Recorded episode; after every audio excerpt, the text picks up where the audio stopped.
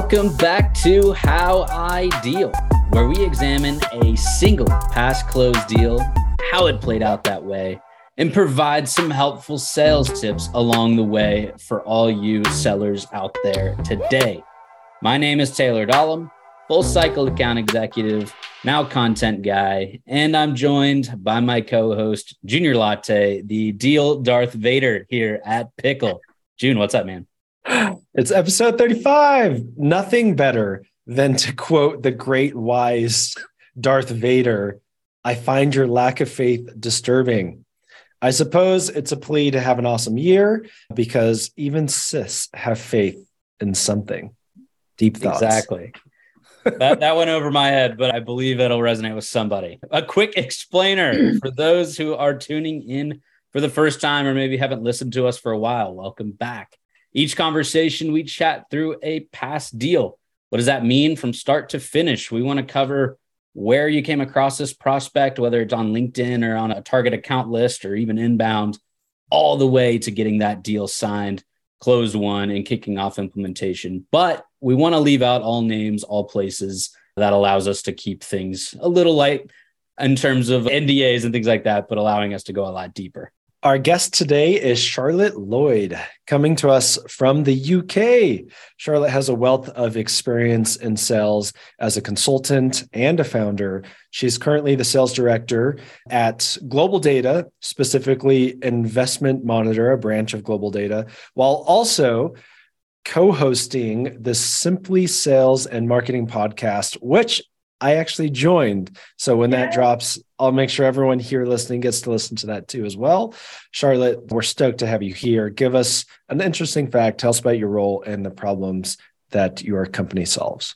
Great. Thanks for having me. I'm really excited to be here and to dive in, into one of my deals. So, I made a conscious decision many years ago to go into sales. I'm probably older than the average sort of account executive sales director. I used to be for a period of 10 years commission only in the B2B space, selling traditional hmm. advertising. So that was a huge learning curve. It led me to perhaps engage in, in some sales practices, which I would not recommend any salesperson do, like discounting heavily. And I am from the UK.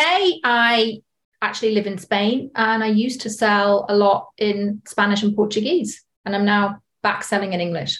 Tell us a little bit about what you do full time now and then the company and the problem you're solving too. Yeah, so Investment Monitor, we are a digital storytelling Martech solution. We help locations to create content. So most of them struggle creating content being able to put that content in front of the right people. So most of the locations I speak with are looking to win a DHL or an Amazon, create jobs, um, basically boost the economy for the city or region that they represent. And they are typically a very traditional mindset. So they're normally used to going to meetings face to face, to trade shows and events. They haven't really used a lot of sort of martech technology.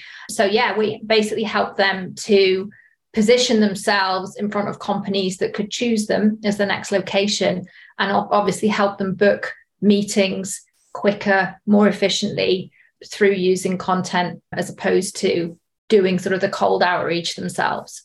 Love it. And i guess that kind of a natural transition here what deal are you walking us through today Today, I'm going to walk you through a deal. It's a North American city, obviously, not going to mention the name. This was around a tier three sort of account. So, not a top account, but population 600,000 people. So, when I look at sort of the criteria for my accounts, I don't go on how much revenue because it's not revenue that they're not bringing in revenue. I would look at population, some of their recent wins. So, which businesses, which companies invested? Did an Amazon invest? How many jobs did they create? So I'm going to be talking about about that. Is this like uh, you could be working with a mayor or I don't know, who, who do you who would you typically talk to? It's a location. Correct. Yeah, we do actually work with mayors and governors. Typically they would be interviewed. They wouldn't necessarily be part of the sales process and then so obviously so my the key people that i'd speak to in each city or region would likely report into the mayor or the governor so mm. yeah held accountable by the politicians Okay, well, I live close to the mayor of my own city. So if you need ah. an intro, let me know. so, talk to us more about this deal. How'd you find out about them? And of course, the research piece. You touched on a yeah. few aspects of those, right? Like it's not necessarily how much revenue they're bringing in, but growth. So, talk to us about some of those. Yeah, so I contacted three people originally on the business development side, or they call it the investment side, investor services team. They're the ones that are responsible for speaking to companies that could choose their location. I found them on LinkedIn Sales Nav and back, this was back in 2020 when COVID was around. So I'd only just got my subscription to Sales Nav. I'd never used it previously. In all the 10 years that I was in sales and commission only before that. So that might horrify some people. And I sent an email. I want to read this because this is the email that I wrote two years ago. And even a year ago, I was writing stuff like this. And it was, Hi, name. Okay, this is the start of the email. Are you ready? I'd love to have a five minute call with you to learn more about your FDI, we call it foreign direct investment, and investment strategy going forward. Then I bullet point some questions. What are your main areas of interest at the moment? What is your city looking to attract in terms of business, industries, and job titles? Because they target those kind of people. And how have your needs or target areas as an investment promotion agency, they're also called investment promotion agencies, changed since COVID 19? Below that, in bold and underlined, when later this week would work for you or one of your team to have a call. How about July 20th or July 27th? Thanks, Charlotte. Brutal. Obviously, we're lumping in a few different aspects of the awareness and your research, but the final product here, the first email, like you said, there's a lot to it, a lot of meat on the bone. And it was like a choose your own adventure, right? Like here's several different adventure. bullet points of what you could care about. It I, actually got a reply. It was like, sure, let's book a time. I would never, it didn't talk about their problems or how Investment Monitor solves those problems. So I was coming at it from a very much, I'm excited about this new shiny tool and I want to ask you some questions. These, and the point to make here is I could have found this out with my own research what their areas of interest are. I know they look at aerospace, so all the industry sectors that they target. How have their needs changed since COVID 19? Really, I should be the one saying, I've spoken to several cities similar to yours, and they're saying this. So, yeah, t- today I probably wouldn't get any replies to that kind of email. Right. And some of those aspects of the email would be killer to bring to discovery, though, right? Yeah. Is after the meeting is booked, you bring that and you say, hey, it looks like you're interested in aerospace and you present the research that you've done. And then you tie all your research together with your hypothesis or what you think the value you can bring to the table. Um, I think it's like there's so much there. And to me, it reads that you really understand the space and what they are potentially thinking about or caring about. But yeah, traditional like emails this day and age, is like, let's trim things down, make it super short, much punchier, maybe only one question in there. Um, yeah. I know the questions is a big thing, right? Because it's like you've asked me three questions and I'm not sure which one I need to think about most. so yeah. that can be a challenge but it still hit the holy grail. So obviously there's something here, right? The holy grail being one email, one response. Yeah. So you book a meeting. What does this look like, right? You're rolling into discovery. Who did you meet with and what did you learn? Yeah. So I met with one of the sort of head business developers. She had never used sort of a tool like ours. So our, our solution is relatively new. It's two years old. It's a disruptor most traditional, most locations, they call themselves business developers. They don't have SDRs or AEs. They're not SaaS. So they, they use a very traditional business model to, to generate leads. And she hadn't heard of anything or she didn't understand. And I don't think I fully understood at that point just what I was actually selling and how it worked because we hadn't tried it on any location. So she said accuracy is the number one thing for them they were using a competitor tool, not really a direct competitor tool, but a tool that would give them data.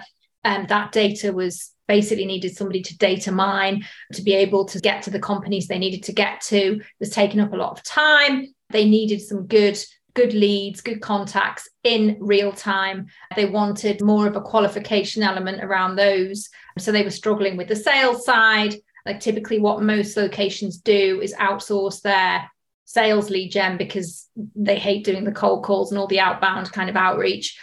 And obviously, COVID was big back then. So, not being able to attend trade shows, events, face to face meetings meant that they were thinking of pivoting and taking on a different strategy. And the solution that I sell tailored perfectly to that. So, those were the main points. Um, I didn't perhaps dive as deep as I could have done back then into some of the challenges and what the impact of those challenges meant. It, I didn't really uncover the impact, but we managed to get to so it was more of a sort of features and benefits kind of pitch, which makes me sick now thinking about it. But we got to the demo and we got to the demo and more people came on at that point. Charlotte, you mentioned obviously selling to a location and we talked about mayors and governors being involved, but selling into the government, right? Like to me, that's that sounds like a nightmare. What like when you mentioned before we started recording, like governments don't want to qualify. I'd yeah. love for you to expand on that. Maybe like what does that look like compared to what Junior and I do every day, which is selling software to other salespeople, right? It's a lot easier of a process than selling to a government. What does that look like? Yeah, so selling to a government challenging on several levels. The first is that the accountability of their role it's hard for them to get fired because the policies in place. They're judged on how many jobs they bring in each year how what the value of that company sort of investing is as well. So that amazon and dhl might bring a thousand jobs and two or three million dollars worth of investment. Great that's what they want. I would say that 80% of them don't have any specific metrics for that so they might have very generic metrics. We need to bring in $30 billion worth of investment in 10 years. But what's the metric for that first year or the second year? They can't tell you. So the big difficulty that I have is trying to quantify the impact. And often I can't quantify the impact in terms of dollars, perhaps jobs, but they'll say, We've got these problems. We're not getting enough projects but we also don't know how many projects we're missing. We don't know how many jobs we're not creating or how much investment that we're losing in terms of the dollar value. So that presents a challenge in itself. And it gets them to open up and think about that a bit more. So typically, what I do instead of focus on that, and if I can't get a concrete answer from them, I would then look at what's this costing you in terms of time. You know, what, and most of them will have bandwidth issues. They'll be short staffed they can't take any more, on any more people. And what tends to happen is what they've done, they've outsourced their lead generation to consultancy firms, so to sales companies that promise them for $20,000, we'll get you 20 super qualified leads that are going to land a project in your location. And that's all well and good but it's given them a mindset of they focus very much. I know there's a shift now in SaaS where it's not the ROI that, that when they're evaluating a new solution, they don't tend to focus on the ROI, but for locations, they, they do focus on the ROI because yeah. they've been used to using this sales lead gen, which is the only thing that they don't know about anything else that's more that uses technology to help them get leads. So quite tricky having to deal with it's a mindset shift. So I say, look, we're the Uber of location marketing. Before Uber, getting your leads was difficult, getting your taxi was difficult, wasn't it? So now you've got this new solution, which is actually going to revolutionize, it'll make their lives better. But yeah, the key things are it's not you're selling a SaaS tool to governments who don't know very much about technology. And yeah. you know, it's a bit like trying to get your grandma to fly an airplane. it's hard. Yeah, very hard. Not an easy task for sure. I no. love the comparisons that you made though, where you're able to say it's like the Uber. Before it was just taxis, very limited, and now you're opening up resources for them. With my super limited knowledge of locations and what we've been talking about, in my mind, I'm like project based one, they need a Walmart, they need a TJ Maxx, and they need a Ross because those three companies follow each other everywhere they go. yeah. But that's more so observation than anything else. It sounds like you could really drill down the aspect of it's COVID time, events, trade shows, those things that they used to typically do are out yeah. the window. And it is a new age, you know, of, yeah, like you talk about generating leads, which can be super hot. If I knew there was a company out there that I could pay 20 grand for super hot leads, I would probably consider that too, right? But you you naturally get to a demo stage here. What does yeah. that look like? I'm really interested in the aspect of You've been selling for 10 years, and you mentioned this is like your first time selling something that has a demo product aspect to it. So I'd love to talk about that as well. Yeah. So this is one of my first demos. Oh, it was like an incredibly badly designed PowerPoint to start with. I know they say it doesn't really matter how the PowerPoint looks, but it's what's on the PowerPoint and how you talk around it. So I would say try not to worry too much about how your slides are designed, although I did at the time yeah, I was reading off the slides, actually reading, and was really focused on showing them the features, the benefits. At that point, didn't have any social proof, no, no case studies, nothing. really was here's what we can do for you. And here's why it will work for you. It didn't talk about anything. Here are the problems and the challenges that you face. And going forward, this is how we can tailor to that. So it was very different. I was super nervous, really nervous because I think there must have been on that demo maybe four to five of them on it.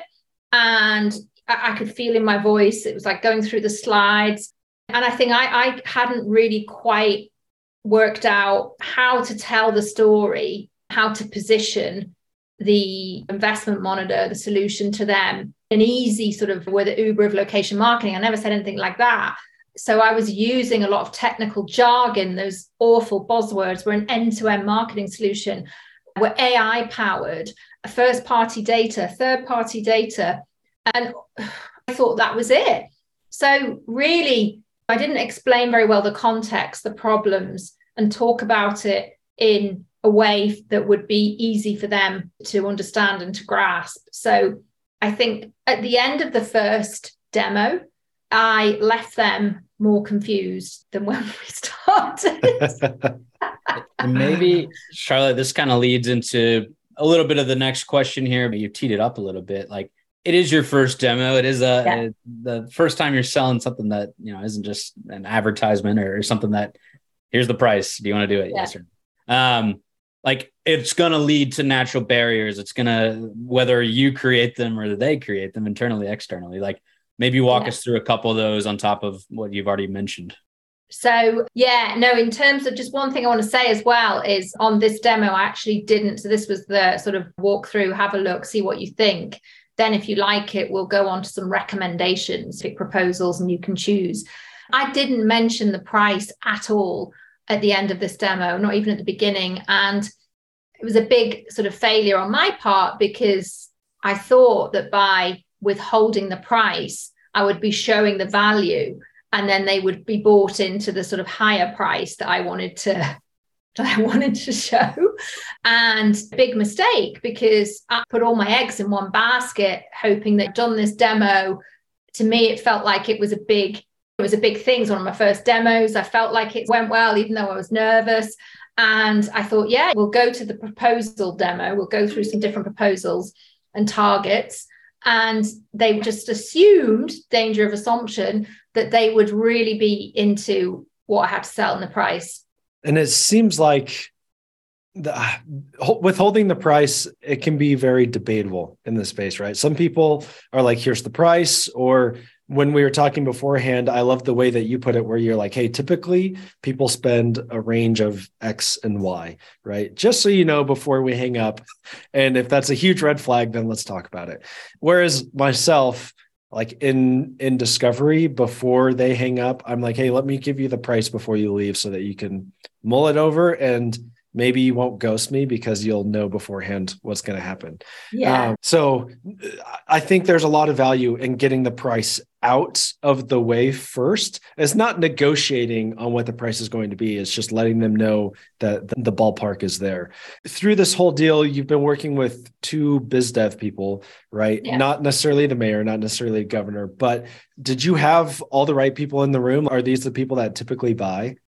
So they were influencers, champions, but the actual main decision maker wasn't on the call. And I only managed to bring her in a few. So I actually didn't. I didn't get the deal. The price was too high. They wanted to think about. It. They said no, and the person that needed to be on the call eventually came on in the second. So I went through a second round of discovery demos, and she was on all of those.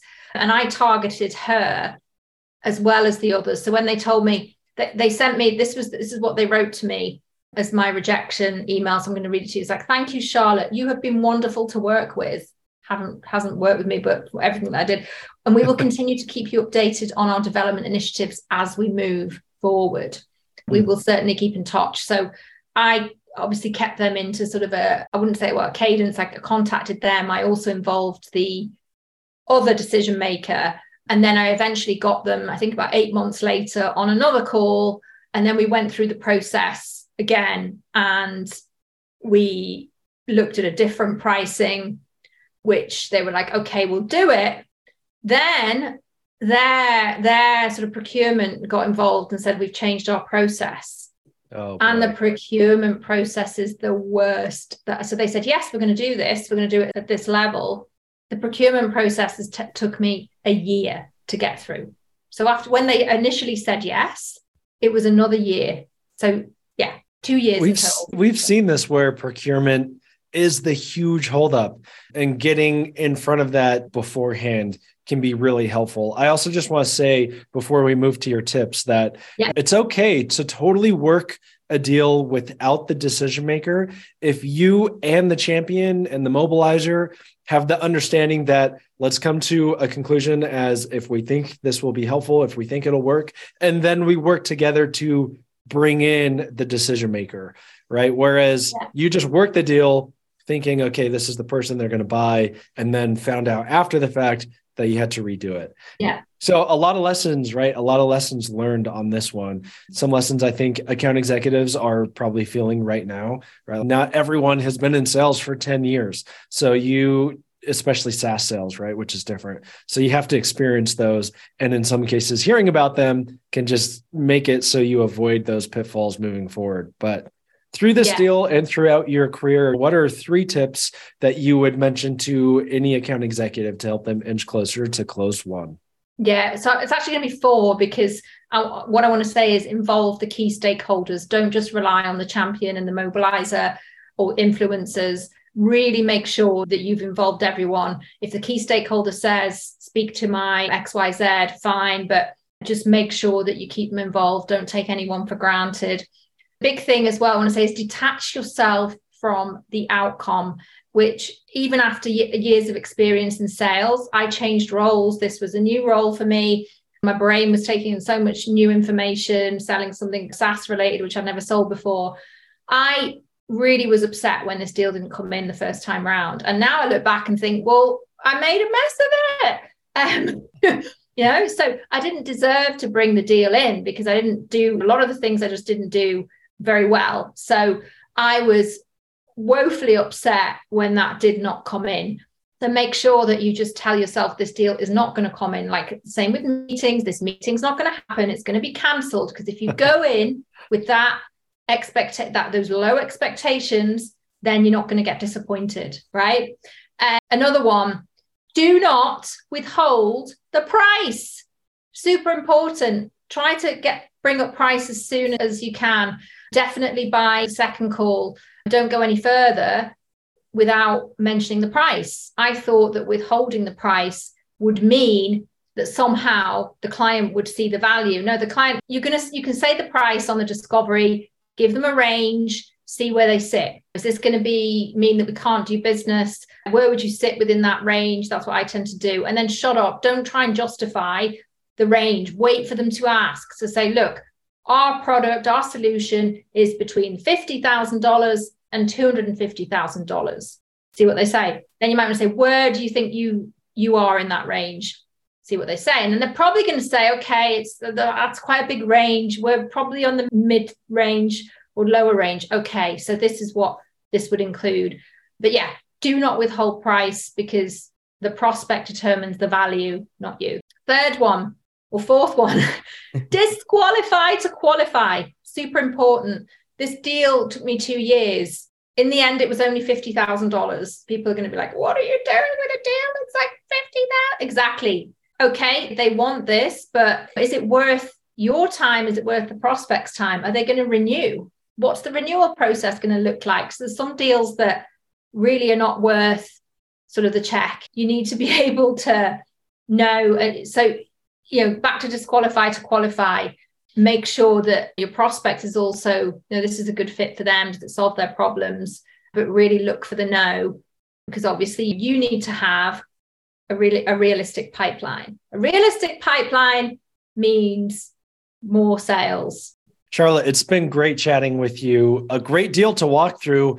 It seems yeah. like maybe first close lost and then able to pull it over to close won and then maybe even thought was this totally worth it? I don't know. But you did get the check right? You did get it across the line which is always fun. Something you can use momentum wise so thanks so yeah. much for joining the podcast. For all those listening charlotte posts great content on linkedin. Go follow her. Uh, Thank i you. imagine they can drop you a message right? That's the best way to connect absolutely i reply. As long unless it's a very bad sales outreach message then i'm not going to reply to that there you have it. And just like that, another episode of How I Deal is in the books. Thanks again, Charlotte, for joining us, walking us through that harrowing but really cool lesson filled deal. And thanks to everyone for tuning in. We will see you next time.